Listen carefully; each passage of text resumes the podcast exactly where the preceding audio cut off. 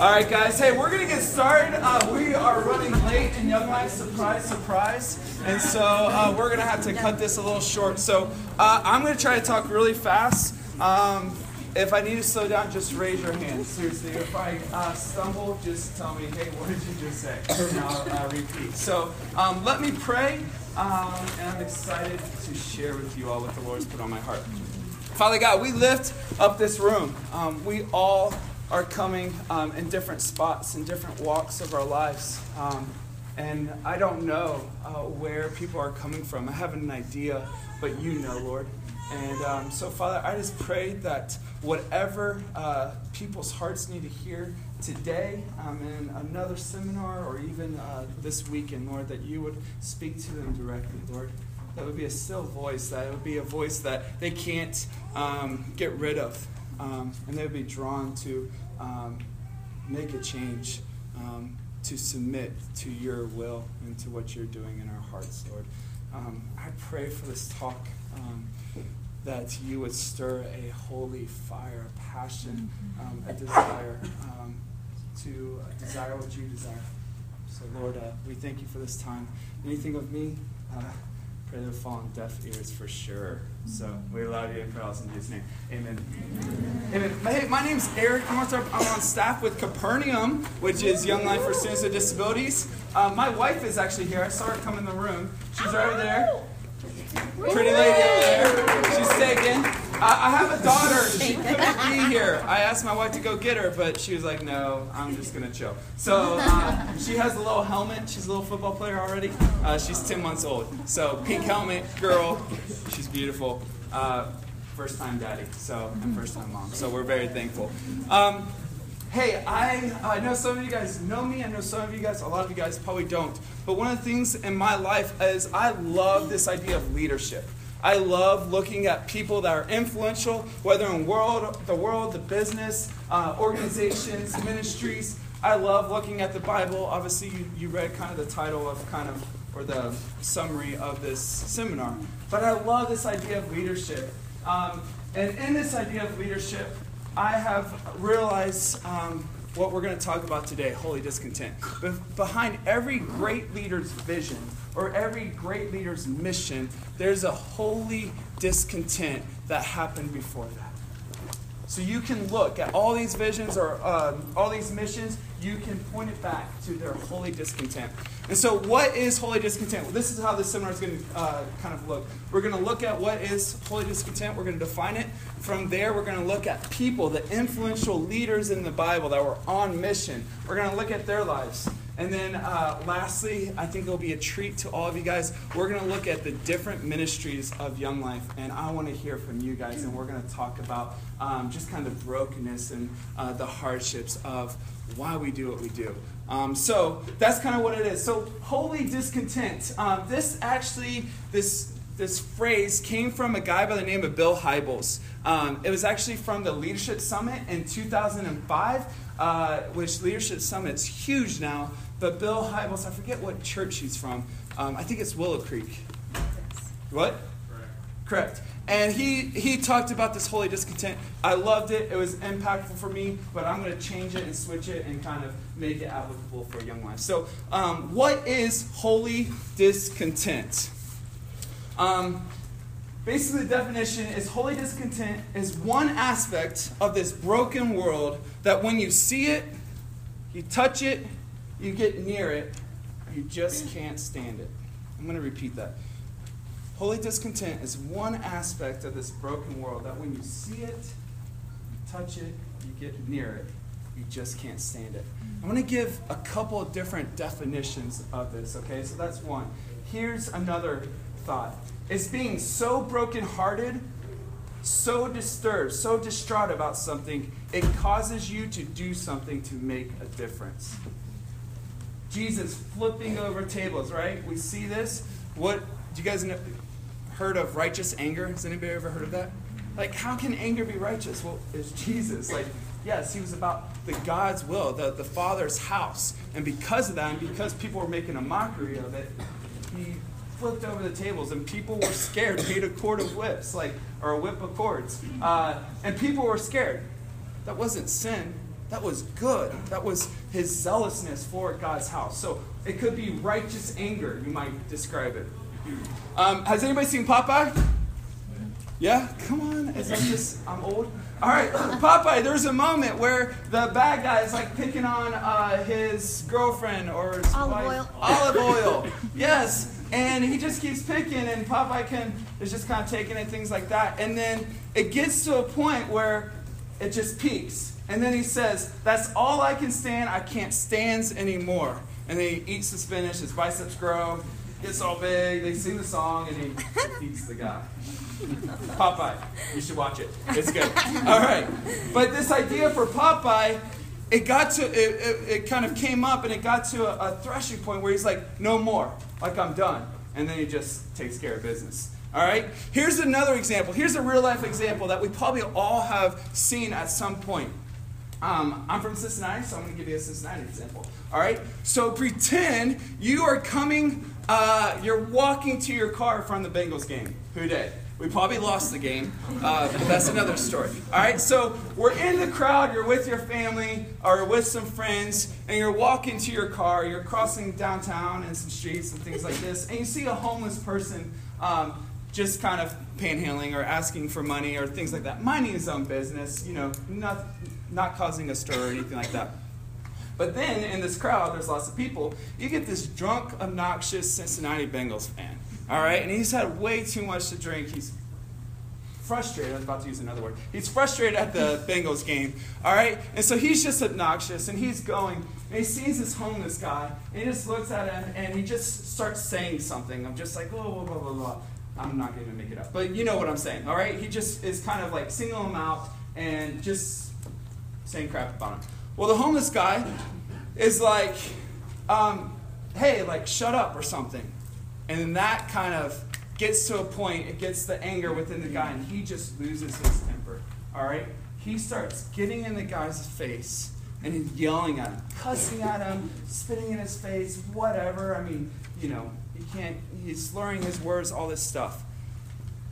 And then maybe the homeless guy, all right, so you can imagine the situation. Maybe the homeless guy's like, get away from me. Like, get out of my face. And kind of maybe shoves him a little. And then the guy just starts railing on him. Just, just hitting him, punching him, all this stuff. And everyone's seeing this. When is enough enough? And so, in that situation, this is a real life thing. When did that holy discontent moment stir in your hearts as I just kind of explained that situation? Was it when that guy was um, just verbally abusing that homeless man? How many of you guys would have said something right then and there or done something? Okay, that's great. I probably wouldn't. I would just like, hey, just let this pass, walk on by.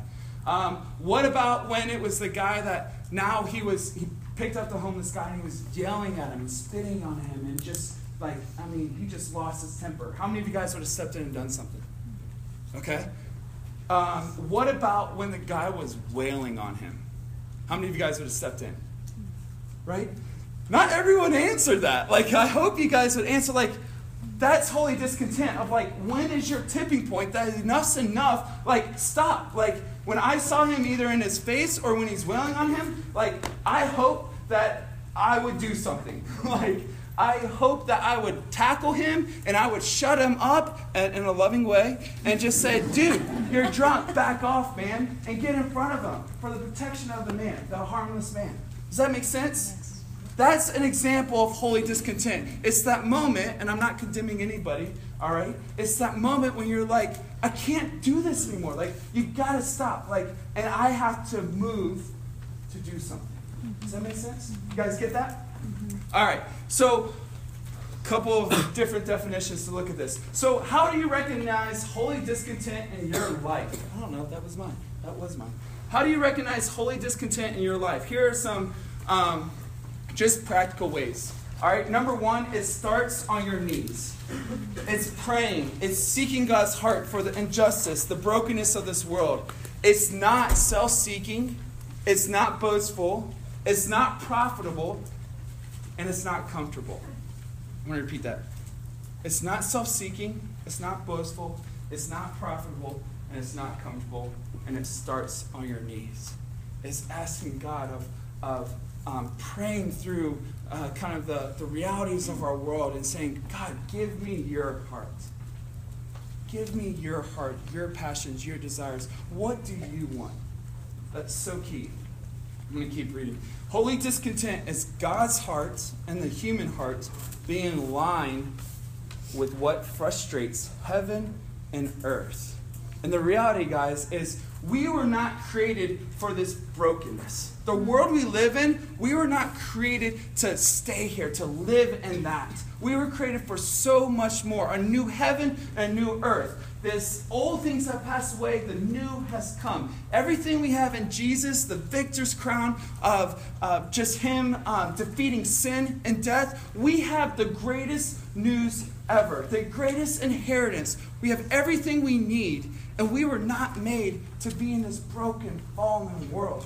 All right, you guys have seen the election. All right, I'm not going to even go into politics. All right, that's just an example of how divided we are. All right, you've seen ISIS and, and terror, terrorism. You've seen um, bullies maybe in your school or just people that are lost, people maybe with addictions. It could be whatever. But we see it even within our own hearts if we're really honest with ourselves we know there's something more to this life, and I need a Savior. I need Jesus, right? And when I don't have that, frustrated. Like my heart breaks. We were created for so much more. We created a holiness life to the full and unshaken identity. No more pain.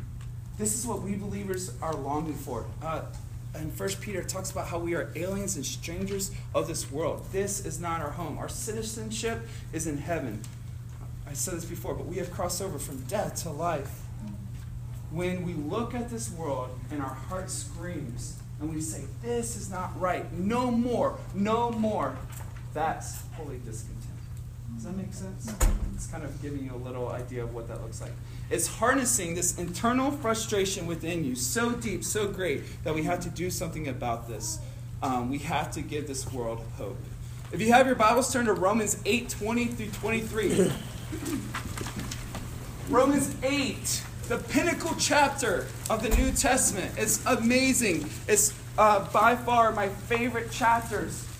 Uh, you hear about the no one can separate us from the love of Christ in 31 through 38 or 39. All right, but this is right before it. Okay? So this is God's word. This isn't my word. All right, so can someone, loud and proud, read this? Please.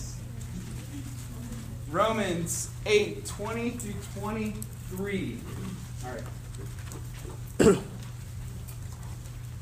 Against its will, all creation was subjected to God's curse, but eager with hope. The creation looks forward to the day when it will join God's children in glorious freedom from death and decay. For we know that all creation has been groaning as it pains of childbirth right up to present time. And we believers also groan, even though we have the Holy Spirit within us as a foretaste of future glory. For we long for our bodies to be released from sin and suffering.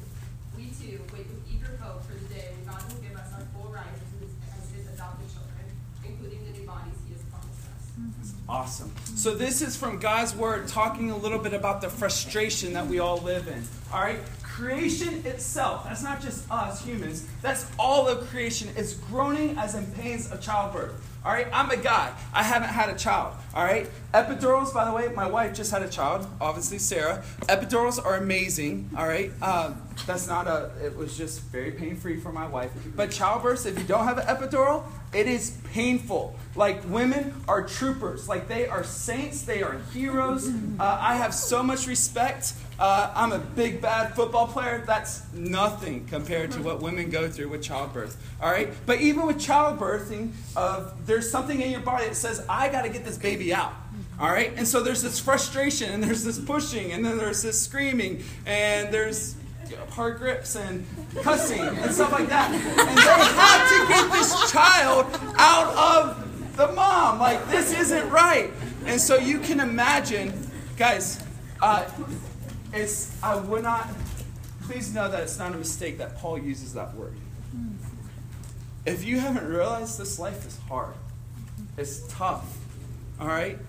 And it shows that, again, I think all those feelings within shows us that we were made for something more. All right? And there is going to be redemption, and it's so good regeneration, rebirth, renewal. It's awesome. But this is where we're at right now, okay? And it says, not only, verse 23, not only so, so, but we ourselves who have the first fruits of the Spirit grow inwardly as we wait eagerly for our adoption to sonship, the redemption of our bodies. Um, something real small is like Romans 7, it talks about the flesh and the spirit and the struggle that Paul says. When I want to do good, evil's right there beside me. I do the evil I don't want to do. All right? And so that's that struggle, okay? So here's a question. We're going to switch a little. What can't you stand? What wrecks your heart? This is just for you. I'm going to give you guys a little, little bit. What can't you stand? What wrecks your heart? Whatever comes to mind. There's no right answer. I'm not going to grade this, Robert. Just what, what can't you stand? What wrecks your heart? What is the tension, the angst, the frustration, the internal firestorm that gets your blood pumping? Give me some ideas as well. So you guys just keep writing. And there's so many, all right? But here's some just simple ideas. Maybe it's poverty. Maybe it's immoral business practices, people cheating other people to get rich. Maybe it's a slow and dying church where Christianity is just, I mean, it's a dull flame. Maybe it's AIDS or missions. Maybe it's racial prejudice. Maybe it's crooked politicians. Maybe it's people drifting away from God. Maybe it's kids that go to anything and everything to find life apart from God. Maybe it's human trafficking. Maybe it's lack of godly men in this world that step up and take responsibility and not boys. As you look at your life, what can't you stand? What wrecks you?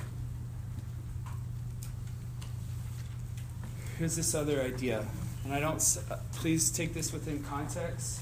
Um, but I do believe there is a reason each and every one of you, I don't know where you come from, I don't know your history, I know we live in a broken world. And so if anyone says that I've had a great life or I'm perfect, you're missing it. Like, I, I know you're lying.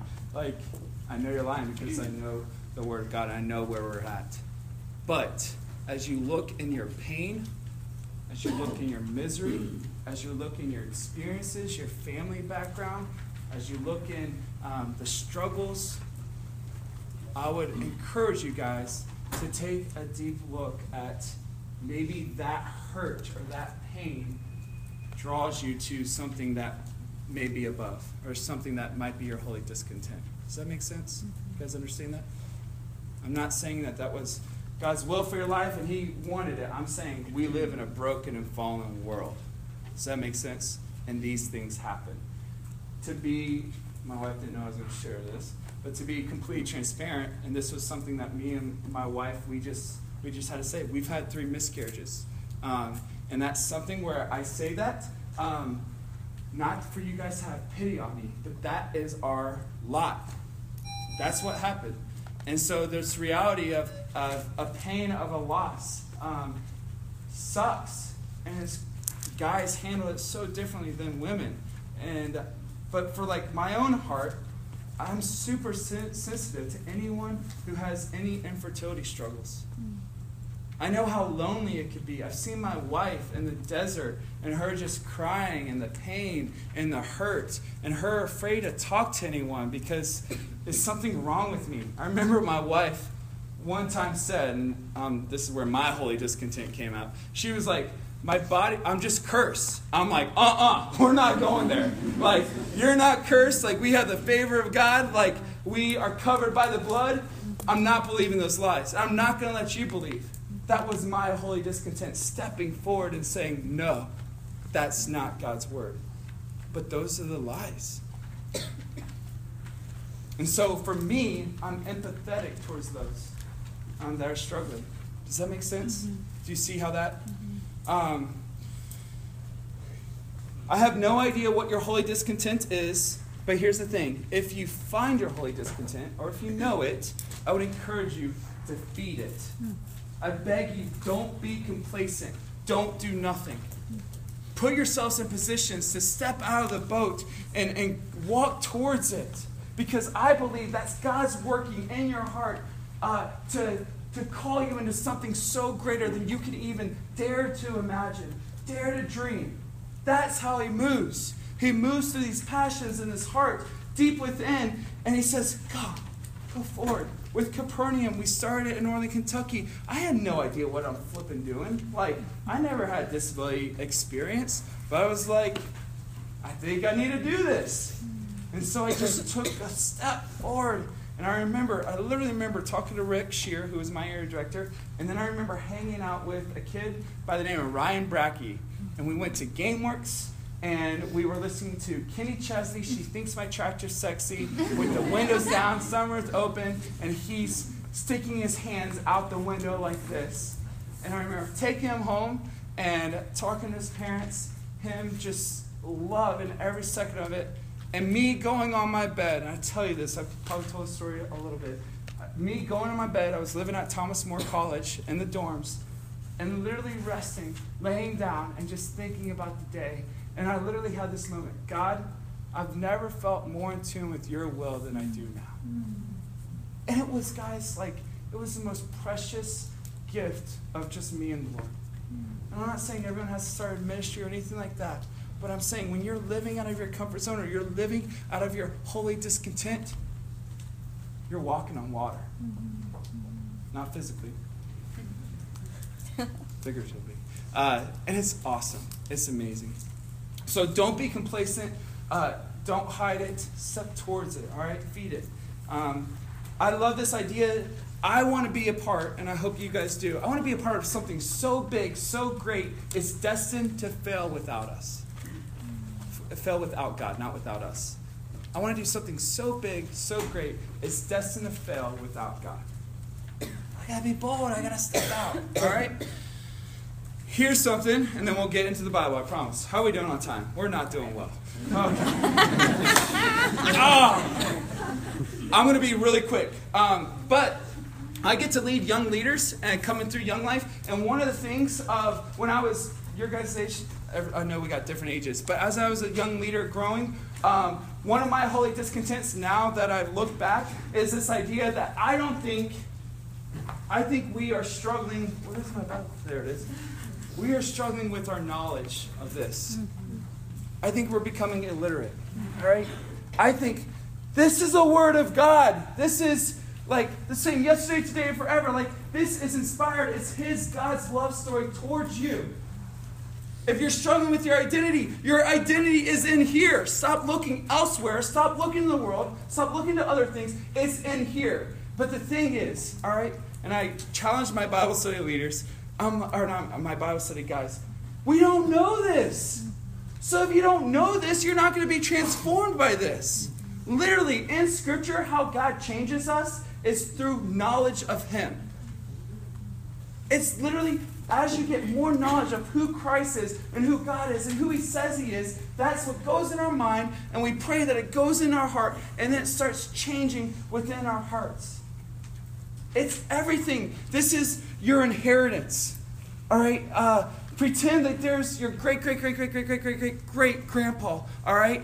He was a king, and he had a bazillion pounds of gold. All right?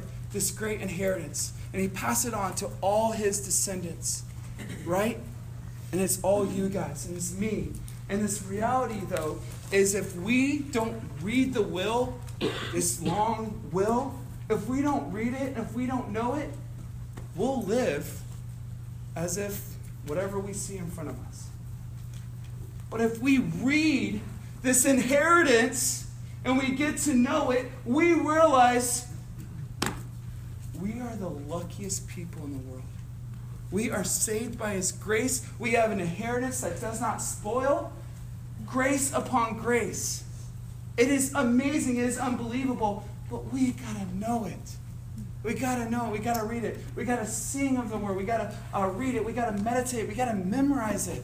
It's awesome to see young believers memorize scripture because they're like, it's starting to change me. And then they're going and they're like, I never can do that. I can't memorize a chapter. And then they're doing it and they're like, let's do the next one. And it says ongoing love of the word because it's a love of God and everything's holy. This is better than thousands of pieces of silver and gold. It's good. Here's another thing. This is really cool too. This is about Jesus. It's about the Trinity. It's about God's glory. But Jesus is all throughout this. It's in the Old Testament and the New Testament. I was uh, we did a, a sermon um, with the Cincinnati staff, and my favorite sermon to this day. Check this out. You guys ready for this? Strap on, roller coaster. Here we go. All right. this guy is called single mindedness in Christ, and this guy goes about Jesus in the Bible. All right. Josh, thanks for helping me type this up. All right, check this out. Genesis. This is talking about Jesus. He is the seed of the woman. Exodus, he is a Passover lamb. Leviticus, he is our high priest. Numbers, he is the pillar of cloud by day and the pillar of fire by night. Joshua, he's the captain of our salvation. Judges, he's our judge and lawgiver. Ruth, he is our kinsman redeemer. First and second Samuel, he's our trusted prophet. Kings and Chronicles, he is our reigning king. Ezra, he is our faithful scribe. Nehemiah, he's the rebuilder of broken walls of our lives. Esther, he is our Mordecai. Job, he is our ever leaving redeemer. Psalms, he is our Lord and shepherd. Proverbs and Ecclesiastes, he is our wisdom. Solomon, he was Solomon's altogether lovely one. Isaiah, he was Isaiah's child king, son of a virgin, with shoulders strong enough to bear the government. Jeremiah, he was Jeremiah's branch of righteousness. Ezekiel, he was Ezekiel's plan of the renown, the true shepherd. Daniel, he was Daniel's stone cut without hands. He was the fourth man in the fiery furnace. Joel, he was the hope of the people. Obadiah, he was the deliverance upon Mount Zion. Micah, he was a turning again to God. Nahum, he was Nahum I saw upon the mountains publishing peace. Habakkuk, he was anointed of whom Habakkuk sang as going forth for salvation. Haggai, he was the true Zerubbabel of Haggai's world, whose hand laid the foundation of the church, and hands shall also finish it. Zechariah, he was himself the dawn of the day when holiness shall be upon the bells of the horses. Malachi, he was the son of righteous, righteousness of Malachi's dreams. We're in the New Testament now. Matthew, he's the Messiah. Mark, he's the wonder worker. Luke, he's the Son of Man. John, he is the Son of God. Acts, he's the Holy Spirit working among men. Romans, he's a justifier. First and Second Corinthians, he's a sanctifier. Galatians, he's a redeemer from the curse of the law. Ephesians, he's a Christ of unsearchable riches. Philippians, he supplies all of our needs. Colossians, he's the fullness of Godhead bodily. First and Second Thessalonians, he's our soon coming King. First and Second Timothy, he's the mediator between God and man. Titus, he's our faithful pastor. Philemon, he's a friend of the oppressed. Hebrews, he's the blood of the everlasting covenant. James, he is the Lord who raises the sick. First and Second Peter, he's a chief shepherd who will show, soon appear. First, Second, and Third John, he is love. Jude, he's the Lord coming with ten thousand saints. Revelation, he's a King of Kings and Lord of Lords. Isn't that cool? Wasn't that awesome? Jesus throughout the Bible, he's everywhere. Look for him, read him. Like that's our Savior. That's why we're in this room. All right. Let's go into the Bible. All right, turn to Exodus. All right, we're going to look at influential men in the Bible. What are we doing on time? Okay, we're going to try to go quick with this. Exodus 1, we're going to look at Moses.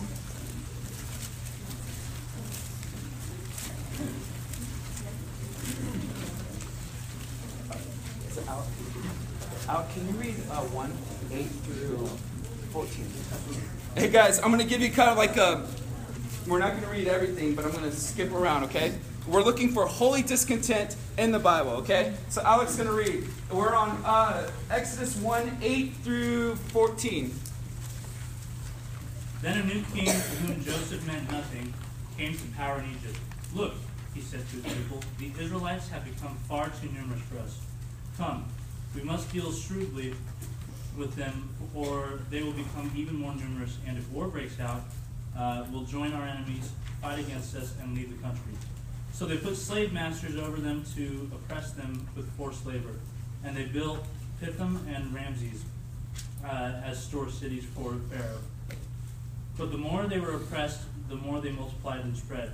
So the Egyptians came to dread the Israelites and worked them ruthlessly. They made their lives bitter with harsh labor in brick and mortar and with all kinds of work in the fields. In all their harsh labor, the Egyptians worked them ruthlessly. All right, so on your paper, we're going to look at three people, and we're going to try to go quick. Uh, but the first is Moses, right? And so the context, uh, the characters in the story got Pharaoh, all right? Uh, ruthless king. He sees uh, the people growing and he's like, hey, we got to do something about it. So he, you know, makes them in slavery, makes them work hard. Um, you know, it'll get harder as we go on. So that's what's happening. Um, God's people are in slavery and they're crying out. All right, so let's go to uh, 211. Um, I'll read this. One day, when Moses had grown up, he went out to his people and looked on their burdens. So, just to give you an idea, Moses uh, was an Israelite, but he was taken by Pharaoh, um, Pharaoh's daughter, and he had the training of the Egyptians. So, this is crazy, all right? But he had the training and he became a prominent man. Um, but this is his people, right? So, here we go. Uh, so he had grown up, he went out to his people, looked on their burdens, all right? Holy discontent, this is what we're looking for. He saw an Egyptian beating a Hebrew, one of his people. He looked this way and that, and seeing no one, he struck down the Egyptian and hid him in the sand. So there was that holy discontent. He knew that was wrong when he struck down. Kind of like that homeless guy. I would just kill him. That, not good. You don't want to do that. All right? That was his way of handling it. Verse 13 When he went out the next day, behold, two Hebrews were struggling together. And he said to the man in the wrong, Why do you strike your companion? He answered, Who made you prince and judge over us? Do you mean to kill me as you kill the Egyptians? So, his whole heart is for his people, to love his people. All right, and the injustice and what's going on, the oppression, he did something about it, but he did it in his own way, right? And then, you know, you see it with the Hebrew and Hebrew. Like, he's like, Why are you guys doing? Like, we're brothers. Like, stop. But they saw him in his sin, okay? And they were like, hey, who made you judge? All right? Moses flees, all right? He's scared. He's afraid he's going to get killed. Um, turn to uh, verse 23 on chapter 2. During those many days, the king of Egypt died, and the people of Israel groaned because of their slavery and cried for help. That's key, guys. Whenever we cry out to God, He listens cried for help, the cry for rescue from slavery came up to God. And God heard their groaning, and God remembered his covenant with Abraham, with Isaac, and Jacob. God saw the people of Israel, and God knew. So God hears the cry of his people of the oppression, the slavery, the pain. He's like, I got to do something. He goes to Moses. He goes to him. All right? he reveals himself of the burning bush. Verse 4, chapter 3. When the Lord saw that he turned aside to see, uh, God called him out of the bush, Moses, Moses, and he said, Here I am. Then he said, Do not come near, take your sandals off your feet, for the place which you stand is holy ground. And he said, I am the God of your father, um, Isaac and Jacob. Moses hid his face, um, for he was afraid. Basically, I'm not going to read it just because we're uh, dying of time. But 7 through 12 is basically God saying, I've heard the cry of the people. I'm looking for a man like you that's stirring in their hearts that uh, we need a deliverer. And at first, you try to deliver in your own hands. But that heart, the heart for the people, the heart for God's children, it was there. That your holy discontent. Now, I'm going to call you up and I'm going to do everything on my own power. Well, Moses is like, hey, I can't, you know, I stutter. Or, uh, why choose me? It's like, I've chosen you. I'll help you with that. I'll send Aaron. I will do great miracles through you.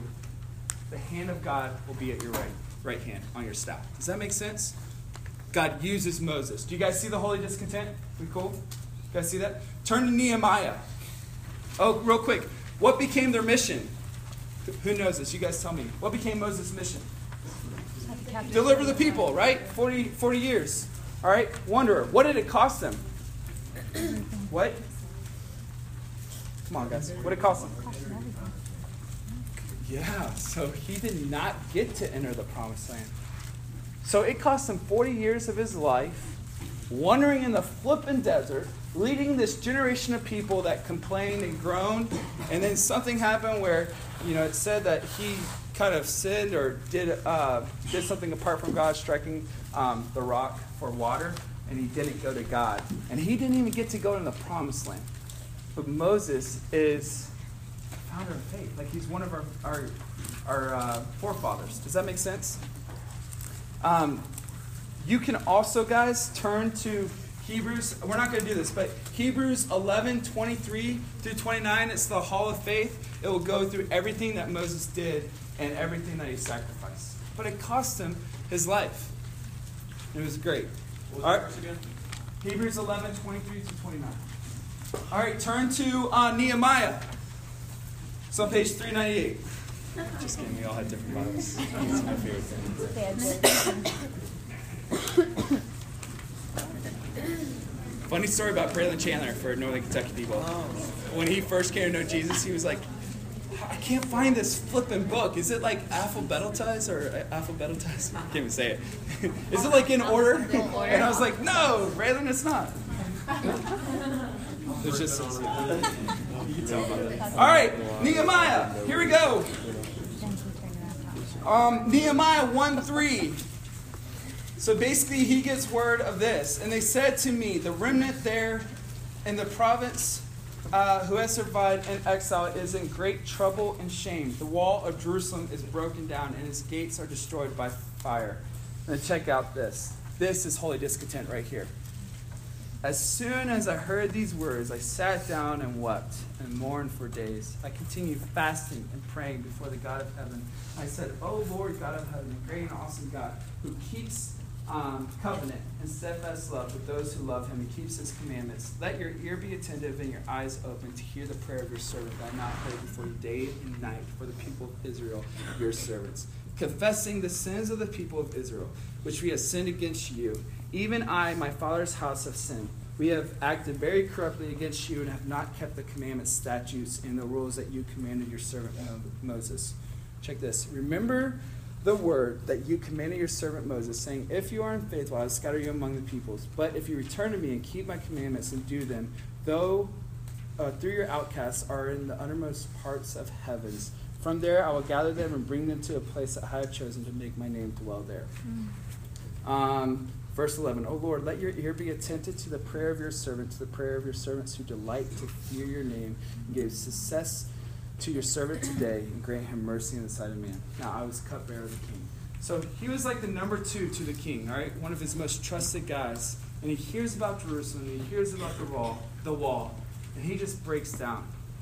And he's like, I have to go in prayer. I have to go cry out to my dad. And he does that. And here's that holy discontent. And basically, if you know the story, he goes to the king, um, the king where he was at, he was cupbearer, and he says, Hey, this is what's going on. I have to go. And the king gives him like all the supplies he needs, gives him money, gives him favor, um, kind of protects him. He allows him to go and do this. And so, what Nehemiah did is he rallies the people around, he unifies the people.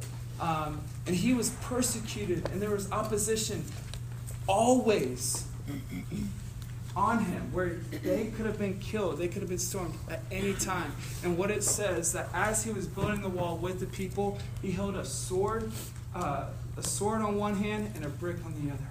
And so imagine the armies uh, against him uh, persecuting you know wanting to kill him and shouting lies and shouting all these um, i don't know threats all right? And here he is building. And it's with the people of god like it is crazy. Check this out. They built the wall in 52 days. They built the wall so fast that all of the enemies were scared to death because they saw the Lord in it. They saw God in it, and they were like, the favor of the Lord's on them. If we try to attack them, we're dead. We can't overcome them. Do you guys see the holy discontent within Nehemiah, within his prayer? That's what it was. Guys, I'm sorry, we started really late, and I gotta, I can't do Paul. There's also David, there's Esther, there's Jesus, multiple counts of Jesus. Um, there's so many, okay? But I want to try to get into uh, Young Life. I love the mission of Young Life. I'm very thankful for this mission. Over the last seven years, I've seen this great transition that we are about all kids. We're about every kid everywhere for eternity. And I love seeing all these sub ministries. I'm a part of that, Capernaum.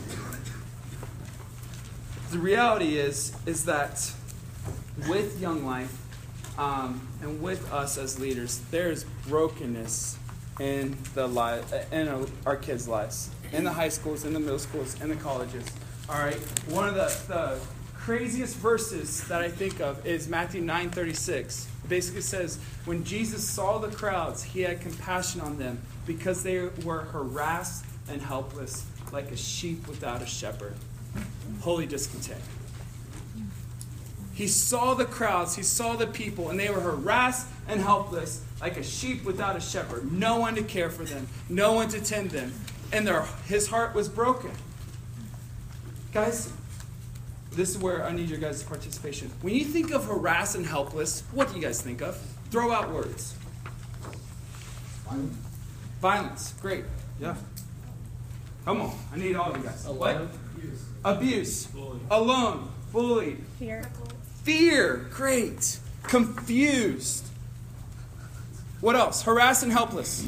Broken. Pitiful. Broken. Empty. Empty. What? Lost. Great. What else? What? In need of help. Help. Ignorance. Ignorance. How about this? Victim. Right? What? Some say something? I said resistant. Resistant. Maybe resistant to The gospel. the good. Yeah, gospel.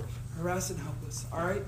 That's the reality. I've uh, I've literally I've done this and it's really powerful. Go into your school one day and uh, you probably know a lot of kids. I hope you guys do. And just walk the halls and don't say anything. Just listen. Just listen and just walk. It's unbelievable what you'll hear. A sheep without a shepherd. Ah! It kills me. And I'm like, who's gonna flip and go? This is why we're doing what we're doing. We gotta go. It's you, and it's gonna cost everything. It's gonna cost your comfort, your time, your money. Right? You're gonna stay up late at night praying for them, worrying about them, texting them, or calling them. It's gonna cost you, hopefully, your life. And so, one of the things that we're going to do real quick is we're going to look at all the sub ministries, and I want you guys to give me the brokenness and the realities of their lives um, in the schools. Does that make sense? So, WyldLife leaders, please, you know, speak. If you're an urban, please speak. But I want everyone to hear the brokenness. Does that make sense? Do you guys get that? All right. So let's not start with Young Life because Young Life I feel like is easy. Let's start with WyldLife.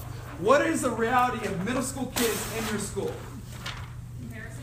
Comparison, great. Uh, I was just gonna say, you'd be surprised some of the issues that you would think are high school specific. Yeah. Some of like, just like you said, just listening to some, like, middle, like my lacrosse players. And I have to be, like, I have to tell them, I'm like, hey, you don't talk like that around me, because like some of the holy discontent you're talking about. Totally. Yeah, you're like, just don't, don't say that until you're gonna grow up, you know, so. Some, yeah, that's all knows. Yeah, go. Kids are sneaking around their best friends. Sneaking around, lying. One word things. Quick, quick, quick. come on. Confused. Confused. People pleasing.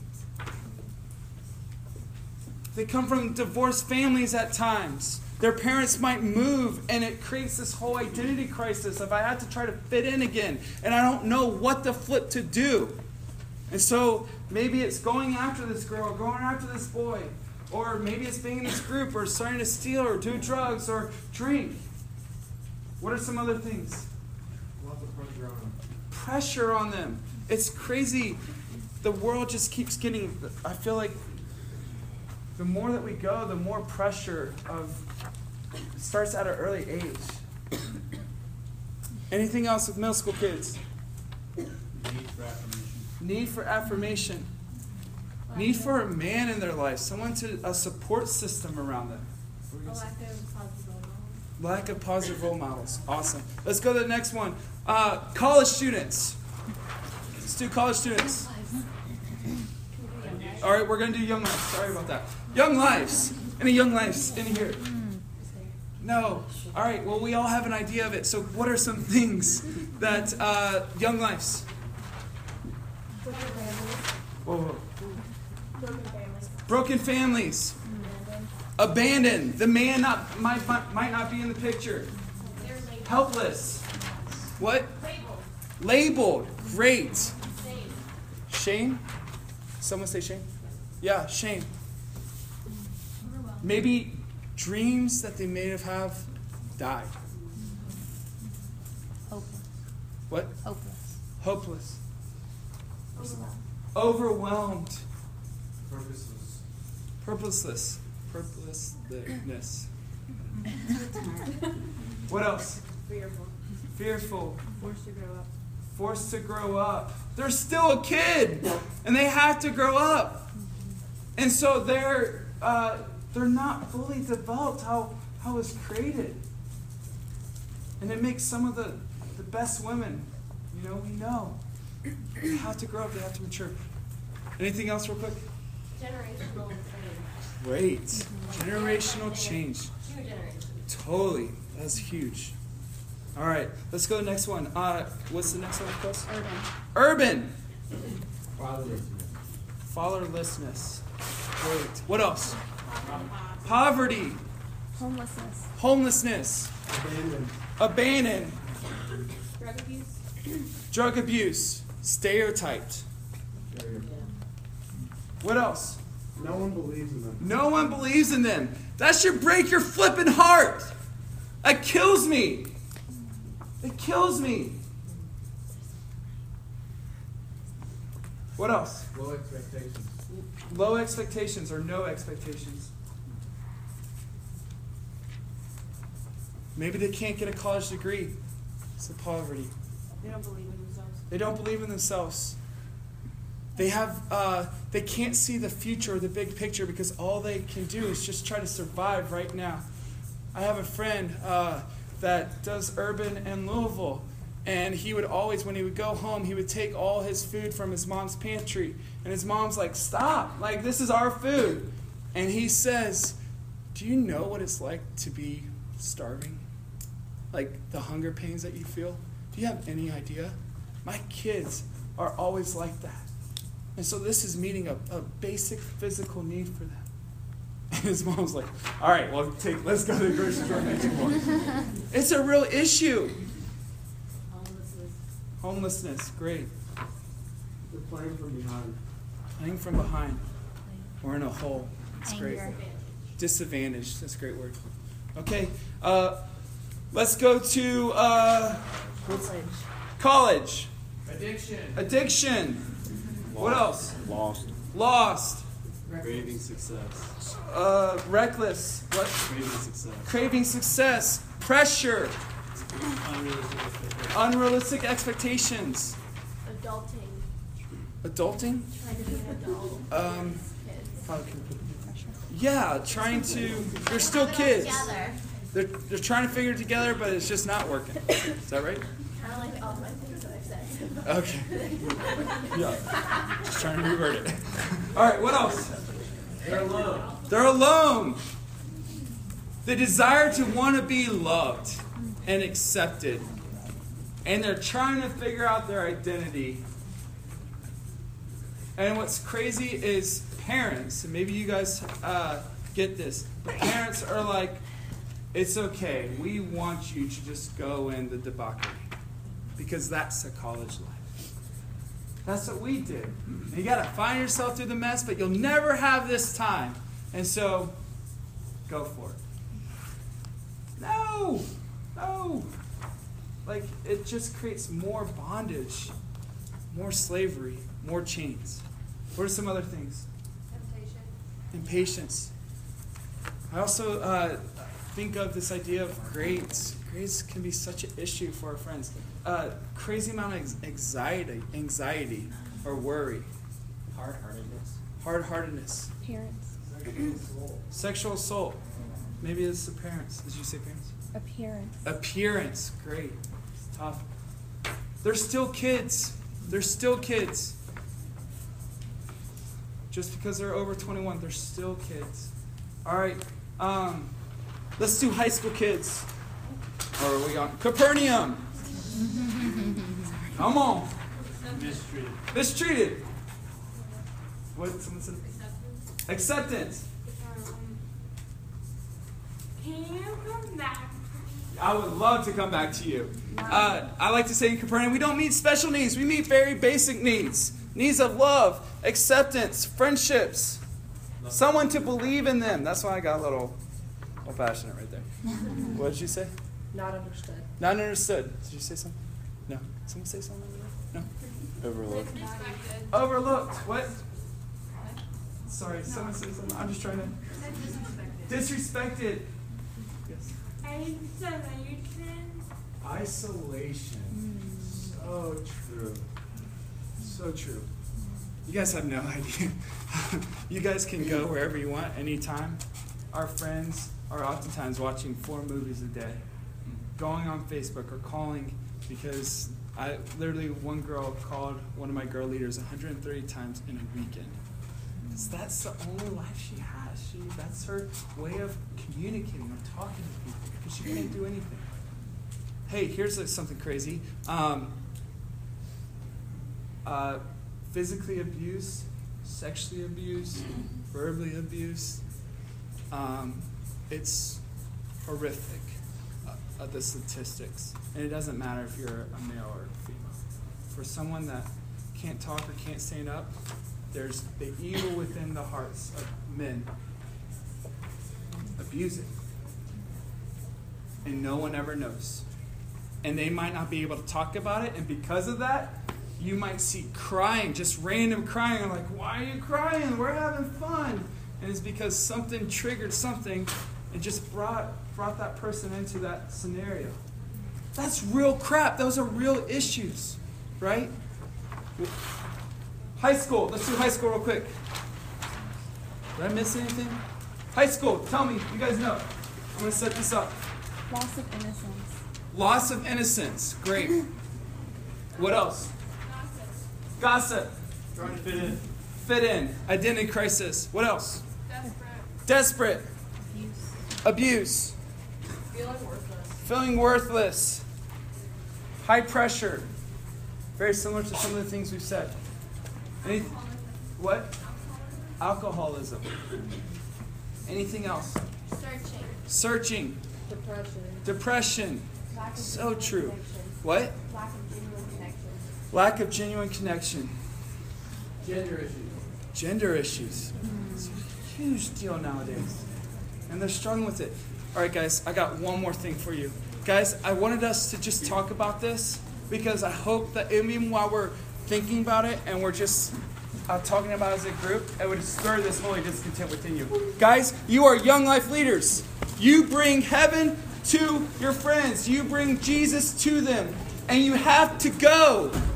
This is why we go. We can't play video games. We can't just sit and do nothing. We have to go and love our friends. Because if you don't go, who's going to go? And it will cost you everything. Jim Rayburn, our founder of Young Life, this was his uh, his last speech to his the staff, the staff of Young Life. And this is his holy discontent. And it didn't change for him, okay? So we're going to finish on this. Thank you guys. We're going to finish on this, all right? I hope it downloads. Here we go. The big dream Can you hear me? was a pretty little dream, but it got big because there was such a big idea behind it. Everyone has a right to know the truth about Jesus Christ. They're in every class, in every color, in every ethnic group, in every segment of our society. Everyone needs Jesus Christ. That's it. That's They holy have a right to know who He is. They have a right to know what He's done for them. They have a right to know how they relate to that. They have a right to know Him personally. They have a right to make their own choice of Him. Man alive, if there was ever a generation in human history that needed to hear that, it's now. So the big dream, stated another way, is this.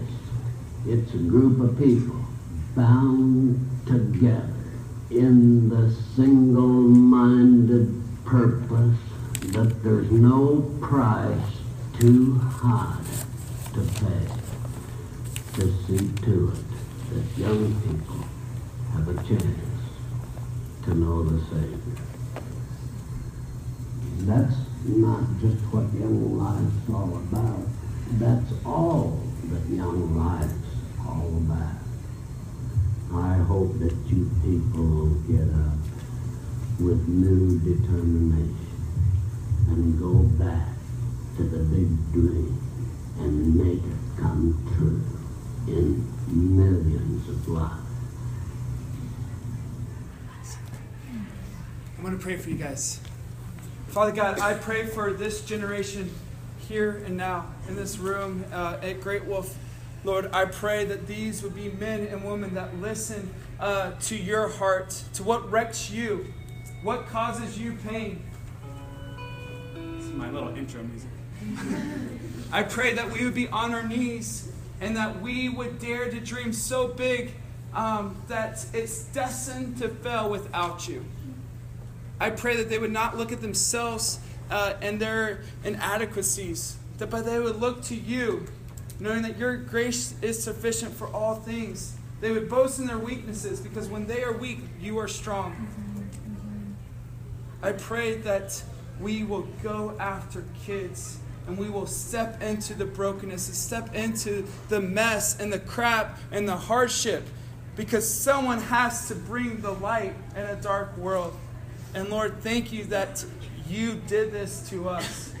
The Word became flesh and dwelt among us. And so we don't do anything that you haven't done. Pray that we would follow your example and that we would be courageous and that we would step out and we would give our lives away to what breaks your heart. There's real brokenness, real hardship. And we say, no more, no more. Thank you for this time. Thank you for these leaders. We love you in Jesus' name. Amen.